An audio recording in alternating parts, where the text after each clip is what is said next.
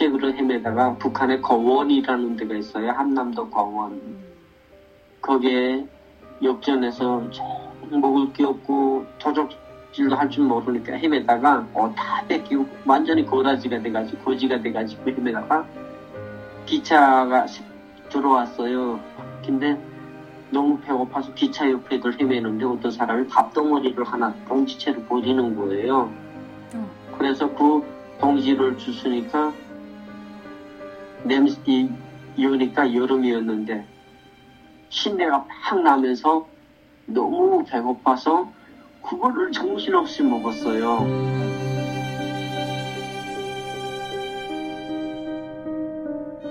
어머니는 병으로 몸져 눕고 동생은 어머니와 함께 외갓집에서 살았습니다.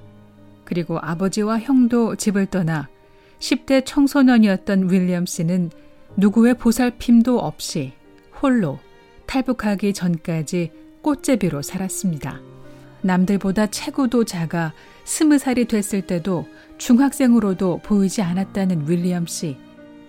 허약하고 오갈 데 없는 꽃제비 소년이었던 자신을 생각하면 살아남았던 시간이 기적 같다고 말합니다. 그 다음에 열이 나고 토하고 너무 고통스러워서 시장에서 막 헤매댔는데 막 폭탕에서 막 뒹굴르고 그러니까 그러니까 옥수수랑 파는 어머니가 내 손에다가 생록도 한 열 대다를 죄심해서 꼭 쥐고 저기 강가에 가서 그걸 하나도 남김없이 꼭꼭 씹어 먹으래요.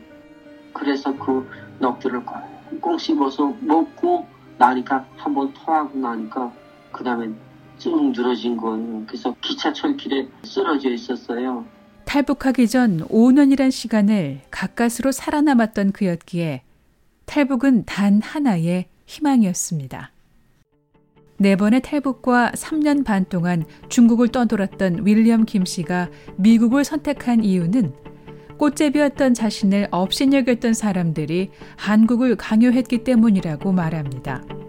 그리고 캄보디아에서 만난 민간단체의 권유가 있었기에 가능했습니다.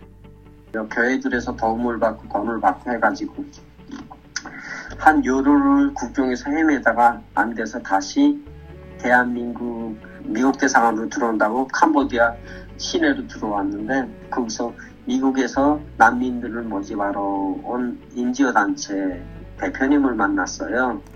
인터뷰하러 온 날이 오월 오일이었어요. 이천칠 년도. 이천칠 년 오월 난민 자격 심사가 시작됐고 그리고 이듬해 사월 미국에 입국할 수 있었습니다. 미남동부 노스캐롤라이나에 도착한 윌리엄 씨는 도착한 후 이 개월 만에 그리고 태어나 처음 자본주의 나라에서 첫 직업을 갖게 됩니다. 한인마트 새로 오픈하는 데 들어가서 정육부에서 일했는데 어떻게 들어가게 되신 거예요? 예, 우리 교회 분들한테 내가 영어가 안 되니까 한인들이 많이 오는 마켓 오픈하는 데 있다. 그래서 갔는데 음. 면접을 보러 갔는데 내가 이렇게 난민으로 오게 된 거 알고 그 마켓 사장님이 아 오케이 괜찮다고 음. 열심히 일할 것 같다고 그래서 어, 들어갔는데 태어나 처음 경험해보는 일 그리고 사람들과의 소통 정육구든 뭐든 마켓이라는 걸 제가 어떻게 합니까? 음. 가서 그냥 밑에 바닥에서 멕시칸 사람들 시키는 대로 했어요. 음. 마지막에는 지, 청소할 때는 그 거기 쓰레기들이 하수구에 막히면 그거 다 손으로 하라 그러면 했어요. 왜 못해? 죽대하고 살아왔는데 다 했어요. 하고 그 사람들하고도 친하게 지내니까 그 사람들의 기술도 배워주고 이쁘다고 동생이라고 맛있는 것도 해주고 그러더라고요. 음. 청소하고 잔심부름만 하던 윌리엄 씨. 한인마켓 정육부에서 일을 시작한 지 얼마 지나지 않아 함께 일하는 사람들로부터 일을 배우게 됩니다. 솔직히 제가 칼을 제대로 쏘볼 줄 알겠습니까? 고기를 쏠라고 하면 제대로 못하고 그러니까 멕시칸 형님들이 하나씩 하나씩 이렇게 자기네 방식을 배워주는 거예요. 고기는 어떻게 싸야 되고 어떻게 이렇게 뭐 썰어야 되고 음. 그다음에 마지막에 포장하는 거 어떻게 해야 된다는 거. 음. 야, 정말 그 사람들이 백 번 하라고 배워주면 한 이백 번, 삼백 번씩 했어요. 어. 그러면서 에, 에, 포장하는데 대기도 하고 살 까지고 칼에 잘려서 피가 떨어지고 그래서. 윌리엄 씨는 시작부터 그렇게 열심히 일했습니다. 그거를 다 그 멕시칸 형님들이 다 배워주지요. 어떻게요? 그러니까 그분들이 거기, 그러니까 제일 처음에 정육부에 들어가면 치킨, 아, 닭고기를 받으면은 어떻게 손질하고, 그 다음에 내장들이 오면 어떻게 이쁘게, 이쁘게 색깔을 포장해서 포장하는 거 있잖아요. 음. 포장하고 스티커 가격을 붙여서 음. 어떻게 진열하는가, 음. 이런 것부터 배웠어요. 음. 진열하는 거를 배우고, 이렇게 하면서, 그 다음에 돼지고기 들어오면은, 어, 적발 있잖아요. 음. 적발 포장하는 거. 음. 그 다음에, 음, 그 다음에 각 부위별 갈비들.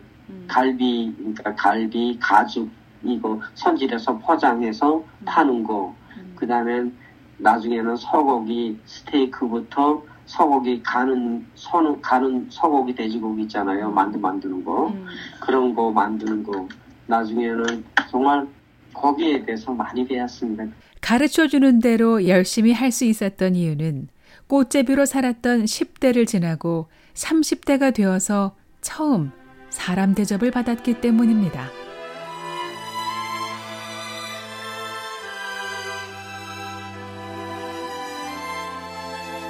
아, 그게 왜 그렇게 행복하고 좋던지요. 어. 근데 일할 때는 몰랐는데 죽음을 탔는데요. 세상에 내가 이겼다고 던지는 거예요.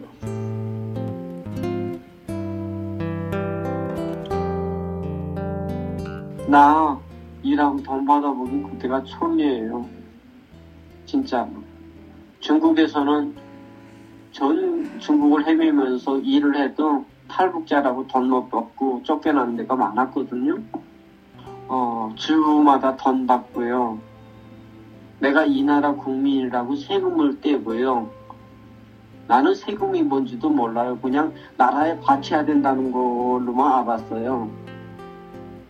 그래도 내가 일해서 이렇게 어, 살 수 있구나. 그리고 내가 꽃제비라고 못났다고 배운 거 없다고 눈총 주는 사람이 없는 거예요. 남들은 자신이 일하는 만큼의 대가이니 당연하게 여기고 최저임금에 대해 불평할 수 있었겠지만 자신을 노동자가 아닌 사람으로 아껴주는 마음이 감사했습니다. 그 오간에 제가 차가 있었겠습니까? 뭐가 있었겠습니까? 우리 교회 분들이 내가 대감도 아닌데 차가 와서 나를 태워서 교회 가고 교회에서 끝나면 밥 안 먹고 일 나가겠다고 하면 밥 먹고 가라고 주머니에다 간식들 챙겨주고 정말 부자가 된 거예요. 옷이 산더미처럼 쌓이고 진짜 일하는 데까지 데려다주고 또 일 끝나면 데리러 오고 그래서 이런 감사의 마음은 윌리엄 씨가 일에 대한 애정을 갖도록 만들었습니다. 일과 사람에 대한 애정이 생긴 윌리엄 씨의 역할은 조금씩 늘어났습니다. 일 년쯤 지나니까는 월급은 얼마나 오르던가요? 예, 이십오 센트가 올랐어요.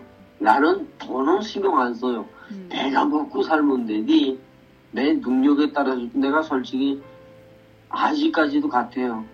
음. 내가 일하는 회사에서 돈 올려달라고 단 한 번도 얘기 안 합니다. 내가 열심히 하고 내가 능력이 되면 말 안 해도 올려줘요. 최저임금 칠 달러 이십오 센트로 거의 매일 일하면서도 불평 없이 일할 수 있었던 것은 일이 좋았고 사람이 좋았고 그리고 사람에 대한 신뢰와 자신에 대한 믿음이 생겼기 때문입니다.